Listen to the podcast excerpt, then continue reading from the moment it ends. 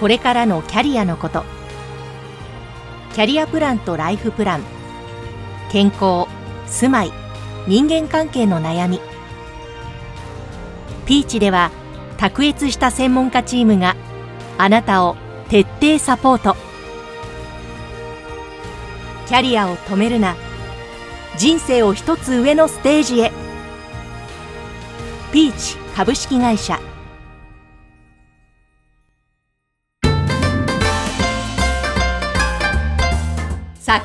トーク。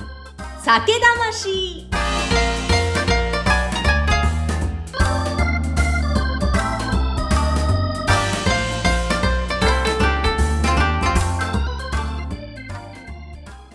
皆さんこんにちは。酒蔵ナビゲーターの山口智子です。えー、さて、関東地方も梅雨入りをして雨の日多くなっていますけれども、そんな時はぜひ、この酒魂家でゆっくり聞きながら日本酒を楽しんでいただきたいと思います。そして、本日の配信は、ピーチ株式会社の提供でお送りします。そして、そして本日のゲストは、福岡県からです。福岡県宮古郡宮古町の林隆平酒造場5代目の林隆平さんです。今日はよろしくお願いします。よろしくお願いします。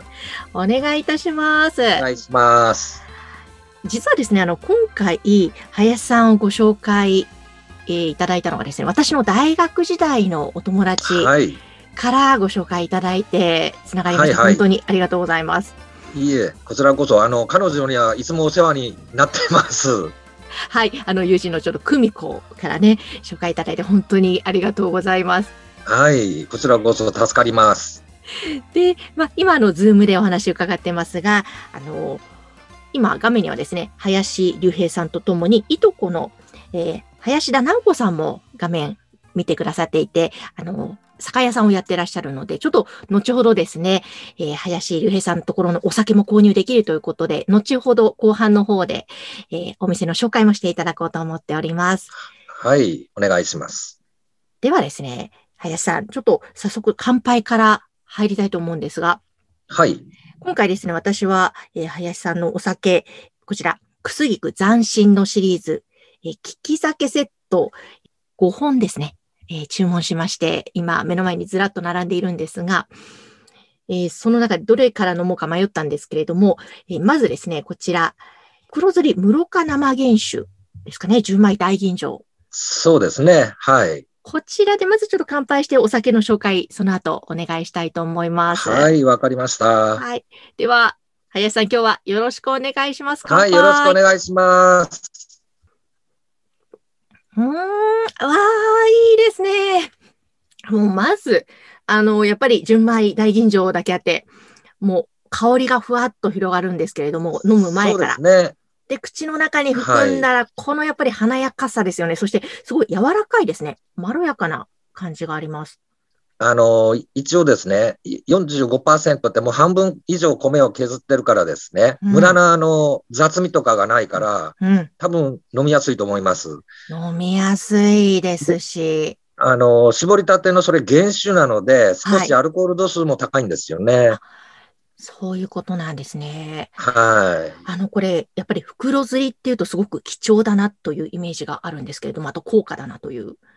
そうなんですよね。あの、量的に多く取れないから、うん、もうあの、袋にもろみを入れて、一滴一滴、本当にあの、自然に、あの、雫のように絞るやり方やからですね、うん、なかなか量が多く取れないんですよね。うんなんかその部分でもこう貴重なものを飲んでるなというなんか嬉しさと美味しさと相まって。あありがとうございます。はい。いややっぱり幸せが一気に体中細胞に広がりますね。はい。美味しいです。はい。じゃあ、今飲ませていただいたこのくすぎく斬新ですね。こちらのお酒の紹介、まずお名前の由来から伺いたいんですが、はい、まあ、残る心と書いて斬新なんですけれども。そうですね。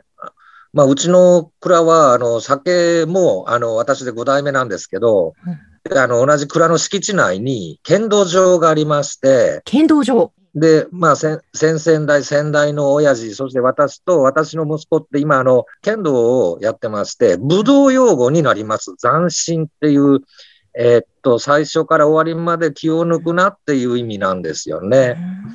それで、そういった名前をちょっとつけてみました。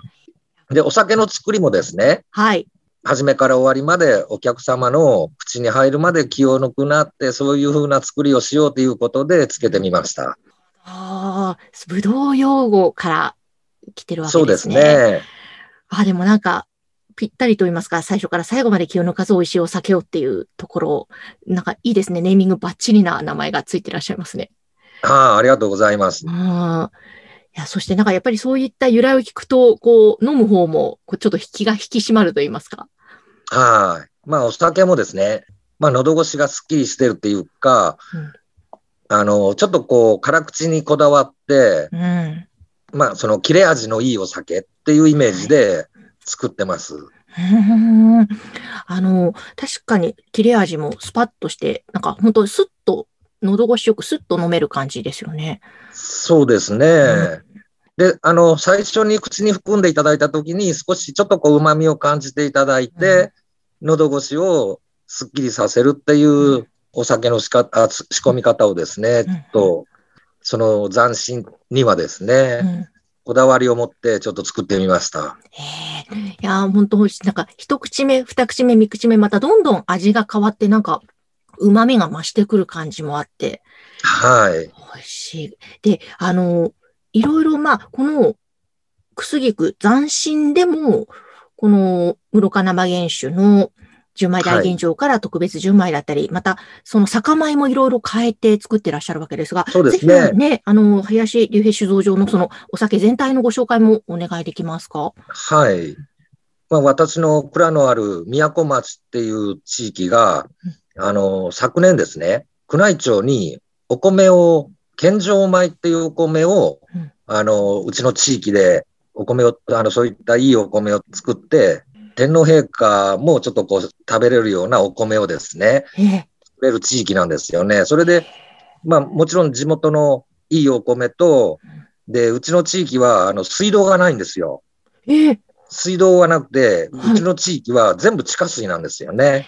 うわそれは羨ましそでいうですすねね。で、もちろん水も保健所さんにあの毎年検査を出すんですけど、ここ10年、20年、水質も変わってないしですね。なかなかお酒に合ったこあの微香水なんですけど、うんそういった形で米もいいし、お水もいいから、うん。あとはうちの作りをしっかりしないといけないっていう、まあ思いもあるんですけど、うん。まあそういった地域であのお酒を作ってます。えじゃあもうお酒作りに関しては環境的にはしっかり整ってるということそうでなんですすね。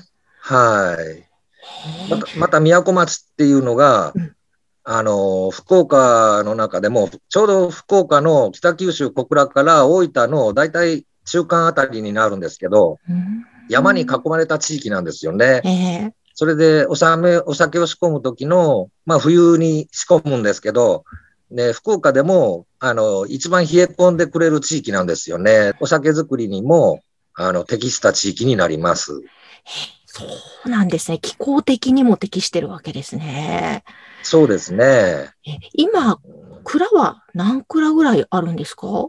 うちの地域にはですね、まあ今、うち1軒しかないんですけど、うん。福岡県にはですね、今、酒蔵は69蔵まだ残っています。多いですよね、69から。そうですね。はい。まあ、あの、50年以上前には福岡は日本の三大酒どころって言われるぐらい蔵の数が多かったんですよね。うんうんうんああの、九州っていうとやっぱり一般的なイメージは焼酎というイメージが多いと思うんですけども、もちろん焼酎も美味しいし私も好きですが、日本酒を作ってる蔵も結構あるんですよね。北部九州は基本的に日本酒県なんですよ。あ、日本酒系なんですで、ね。まあ、みもちろん、はい。熊本から、まあ、あの、南の方はですね、焼酎が主になります。うんまあ、ちなみに鹿児島には一軒もないんですよ、日本酒の蔵が。そうなんですね。面白い。九州の中でも南と北で違ってくるわけですね。はい。やっぱり気候の問題だと思います。ああ、確かに。え、あとその、九州はのそういった日本酒の蔵が多いのは何か歴史的な流れとかそういうものもあったりはするんですか？まあ、あの、福岡の場合は、やっぱり川が多い。で、お米がよ多く取れる。うんで、そういったあの、関係と、あと、福岡は、あの、炭鉱が盛んだったんですよね。はい。それで、炭鉱風っていうか、あの、人口も多かったから、かなり、やっぱりお酒の消費も多かったんですよね。ああ、そっか、炭鉱で働いていらっしゃる方は夜飲むという。はい。へえ、そっか、そういった背景も相まって、割と日本酒が作りが盛んだったりという。はい。うーんえーでも、その中でですね、その蔵がある宮古郡、宮古町ですね。はい。はい。さっきお話もしていただきましたが、こう、自然ですとか歴史とか、あと名産品、食べ物とかですね、どんなところなのか、ぜひ地域のちょっとご紹介も伺いたいと思うんですが。はい。まあ、宮古町はですね、あの、もともと、やっぱりあの、農業、林業が盛んな町だったんですよね。はい。それで、まあ今は、あの、まあ農作物はもちろんですけど、あの、やっぱりお米が一番多く取れます。うんで、まあお米と、それとですね、今、あの、ジビエ、ジビエ？はい、鹿のお肉とか、イノシシのお肉を加工してうん、カレーを作ったりとかですね。はい、そそういった今、あの、取り組みをしてます。そうなんですね。なんか今流行ってますよね、ジビエって。そうですねうん。そうすると、お水も美味しいし、お米も美味しい、取れるし、そう、はいそしてそういった山の、まあ、動物の、はい。うん、そうですね。もう今、あの、人口よりもイノシシ、鹿の方が多いからですね。あそうなんですね。え、その中で、あの、ホームページを拝見させていただいたときに、ものすごく綺麗な自然の中に、このはいクスギク、九州菊と書いてはいクスギクと読むんですね。この、はいなんか大きな長い煙突が立ってる映はいはい像を見たんですよね。はい。これが、あの、林竜平酒造場さんですよね。すごく大きな敷地だそうです。ったんですか？は。い。もう、あの、煙突は今もう実際、あの、使ってはないんですけど、うんまあ、うちのあの、シンボルになってます。へえ。えーもう本当、周りは自然豊かなところでいらっしゃるんですね。そうですね。まあ、ううちのすぐ真裏が、あの、川になります。うんうん。で、あのまあ、大大分県と福岡県の境にある彦山っていう川、あの、山がありまして、そこから、あの福岡県の行橋市まで流れている今川っていう水系になります。で昔はその川を使ってお酒を運んでたみたいです。あ、その川を使ってお酒を運んでたんですか？もちろん、あの、陸路もですね、牛や馬にもなんか背負ってもらって運んでたらしいんですよね。うんうんうん。あの、ちょっとうちがですね、あの、街に出るまで、えっ、と、10キロ以上の道のりを、あの、進んでいかないと、ちょっと街まで出れないんで、あの、ちょっと配達するとかもですね、全部まだ車がない時代に、うん。水路と牛や馬に手伝ってもらって運んでたみたいです。へえ、そうなんですね。でも、本当に川のすぐそばにあって、で、自然も豊かな中、水とお米も取れてという、その中で作っていらっしゃる。ですね。林さんご自身ももう生まれも育ちもその場所ということですよね。そうです。はい。えじゃあ小さい頃からもずっと酒造りをされているお父様のお姿を見てこられたわけですよね。そうですね。うん。なんか子供の頃はいかがですか？蔵のことどんな風に子供心に見ていたんですか？まあ、子供の頃はですね、もう車のな、あの、蔵の中は僕らのあの遊び場だったんですよ。あ、へえ、はい。もう、あの、まあ、あの、かくれんぼとかしたりですね。ええ、で、あの、タンクが並んでるから、タンクの裏に隠れたりして、まあ、僕、よよくあ、あの、遊んでました。わあ、なんか蔵の中が遊び場っていいですね。羨ましい。そうですね。ままあもちろん子供だから日本酒は飲めませんけども、はい。香りに包まれながら遊んでいたということですね。そうですねんなんか日本酒作りをしているお父さんというのはどういうふうにご覧になってましたか？あのーまあ、うちの父っていうのが、ま、まあ、無口で、まあ、寡黙な人間だったんですよね。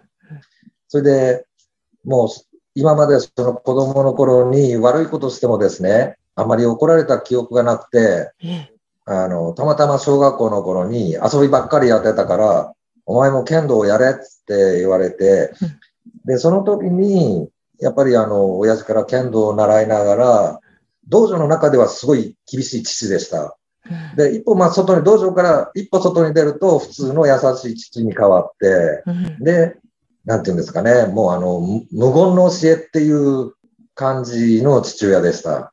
へえそうなんですね。じゃあ、自分で考えさせようという、そういった姿勢があったんですかね。そうですね。うんその、今、剣道を教えてもらっていたっておっしゃってて、あの、最初の時にもね、あの、剣道場があって、はい。でも、それも、酒蔵と一緒に剣道場も代々継がれているということですよね。そうですね。うん。なんか、剣道をやる中で、やっぱり学んだこともいっぱいあったんですか？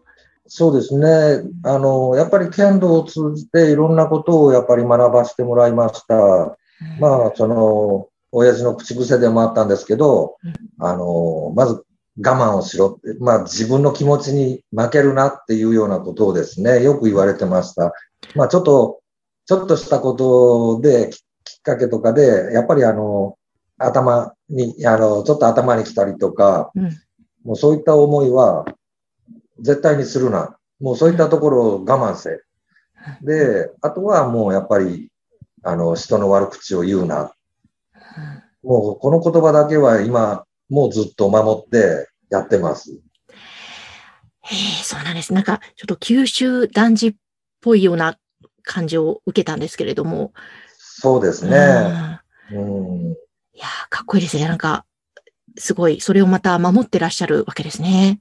そうですね。なんかやっぱり、あの、自分に持って、どう言ったらいいんですかね、自信が持てる取り柄ちょっとこう、自分にも一つぐらいやっぱり取り柄がないとですね。で、まあ、それも親父の言葉なんですよ。なんか一つ、はい。自分に自信を持てるものを持て、あ、作れって、それも言われてました。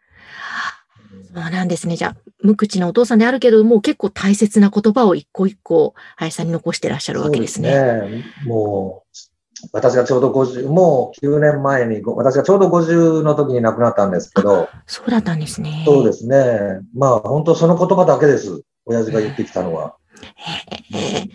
なんか、まあ、ずっとお酒造りをされてきたお父様で、林さん、そこで育ってこられて、こうなんかお父さんと最初にお酒を組み交わした時のこととかって覚えてらっしゃいますか？そうですね。親父と面と向かって飲んだのが、私が成人式の時に、あの、ちょうど成人式終わってええ、家に帰って、親父が一杯やろうか、つってですね、もうニコニコしながらですね、で、まあ一緒に。に付き合ったんですけど、うん。で、やっぱり親父もう嬉しそうに、あの、飲ん飲んでですね、うんうん。うん。でまあ、その時は、まあ、親父もよっぽど嬉しかったんでしょう。ちょっとこう、飲みすぎた感じにはなってました。そうだったんですね。あもちろん、あの、さ、あの、酒蔵のお酒を一緒に飲んだっていうことでそうすよね。ですね。はい。い。なんかその時の味とか思いって覚えてらっしゃいますか？その時の味はですね、えーっと、まあ、大学に入って、他のお酒もいろいろ飲んだりはしてたんですけど、あの、初めてうちの酒を口にした時はですね、すごい甘いなっていうイメージだったんですよね。まあ、確かに飲みやすいのは飲みやすいんですけどうん、あの、あまり量多く飲めないっていうような感じのお酒だったんですよね。えまあちょっと僕の代になって、少しずつちょっと辛口に変えていってですね、少しあの、まあ、自分が飲んでうまいって思うようなお酒を今、あの、作ってます。えなるほど。味もそうやって変えていかれたわけですね。そうですね。はあ、なるほど、なるほど。えー、わかりました。ちょっと、ぜひじゃあそこのあたり、あの、林さんが蔵を継いでからのことなどもちょっと後半では伺いたいと思いますので、まず前半ここまでありがとうございました。はい、ありがとうございました。はい。えー皆さんぜひ後半も楽しみにしていてください。そして今回の配信はピーチ株式会社の提供でお送りしました。えー皆様からの番組宛てへのご感想もお待ちしています。この番組の LINE 公式アカウント説明欄のところに URL を貼っておきますので、ぜひそちらからメッセージお寄せください。それでは皆様後半もどうぞお楽しみに。